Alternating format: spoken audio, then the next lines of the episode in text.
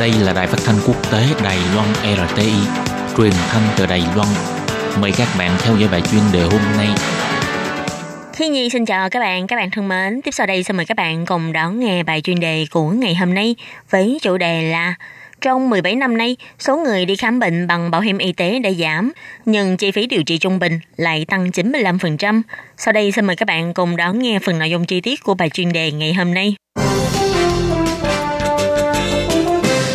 Ngày 9 tháng 10, nhiều chuyên gia đã kêu gọi bảo hiểm y tế nên kèm theo tuyên truyền khái niệm người tiêu dùng tự trả phí, không nên có chế độ được hưởng bảo hiểm không giới hạn để tránh lãng phí.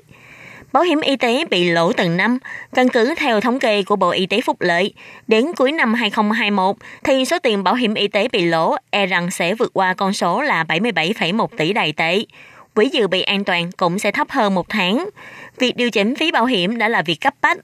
Hiệp hội Kinh tế Lài Loan, Hiệp hội Kinh tế Sức khỏe Lài Loan, Trung tâm Nghiên cứu Khoa học Phòng dịch Trường Đại học Dương Minh đã cho tổ chức hội thảo đối thoại các thế hệ về cải cách bảo hiểm trong bối cảnh dịch bệnh hiện nay. Mời các chuyên gia thuộc Bộ Y tế Phúc Lợi, ngành y tế, ngành học thuật đến để thương thảo.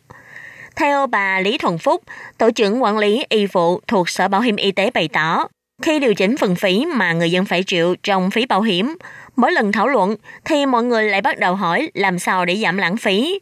Một khi nói đến tăng phí bảo hiểm, chi phí khám bệnh, cuối cùng thế nào cũng có khả năng là một bộ trưởng hay chủ tịch sở phải từ chức. Bà còn chỉ ra, rất nhiều người dân đều cho rằng chỉ có người khác đang lãng phí, mình đều dùng vào chỗ đáng dùng. Cũng vì thế mà phần điều chỉnh chi phí khám bệnh người bệnh phải tự chi trả, đã thảo luận nhiều lần mà đến nay vẫn chưa được chốt. Vốn nhĩ đã thảo luận là đối với người bị bệnh mãn tính, liên tục dùng thuốc thì phải tự chịu phí một phần. Nhưng cuối cùng, các giới chức lại sợ rằng như thế sẽ khiến cho người bệnh không còn uống thuốc đều đặn.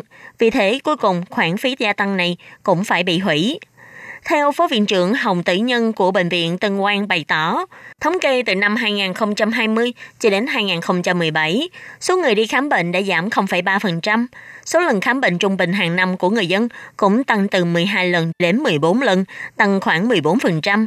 Nhưng chi phí điều trị lại từ 8.422 tệ tăng lên 16.496 tệ, tức là tăng 95%. Ông Hồng Tử Nhân nói, Sở Bảo hiểm Y tế thường cho rằng việc chi phí điều trị gia tăng là do chưa thực hiện được phân cấp y tế.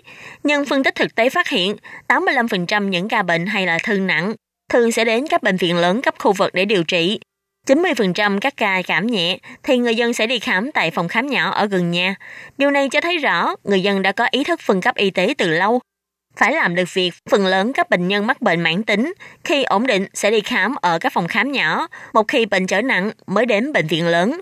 Đó mới thực sự là vấn đề phân cấp y tế trong tương lai cần phải giải quyết. Ông Hồng Tử Nhân cho rằng, việc cải cách bảo hiểm nên theo hướng dùng nhiều thì trả nhiều, dùng ít trả ít, bệnh nặng miễn trả. Nếu không phải là người bệnh nặng, mà sử dụng các hình thức như chụp phim, kiểm tra chi phí mắc, thì người bệnh phải trả một phần. Phần giới hạn phí thuốc phải tự chịu của người bệnh thì phải điều chỉnh từ 200 tệ lên 500 tệ. Với những người mắc bệnh mãn tính cần điều trị lâu dài thì phải chi trả một phần tiền thuốc, xây dựng quan niệm người sử dụng tự chi trả.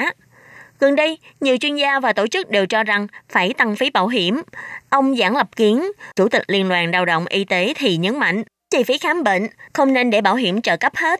Đối với người dân ít đi khám thì nên giảm phí bảo hiểm hoặc hoàn trả tiền. Người hay đi khám thì trả nhiều hơn. Ví dụ như ở Mỹ, cứ có vết thương phải may lại thì phải tốn khoảng 20.000 tệ. Người dân có thể vì không muốn tốn tiền nên chỉ dán bằng keo chờ tự lành. Còn ở Lài Loan, rất nhiều người chỉ vì vết thương nhỏ đã chạy đi cấp cứu. Ngoài ra, ông Giảng Lập Kiến cũng cho rằng bảo hiểm y tế đã lãng phí quá nhiều tiền trong khoản điều trị không hiệu quả. Khoản này bảo hiểm nên dừng chi trả. Nếu không, chỉ tăng phí bảo hiểm hay phần phí người dân phải chịu một phần thôi.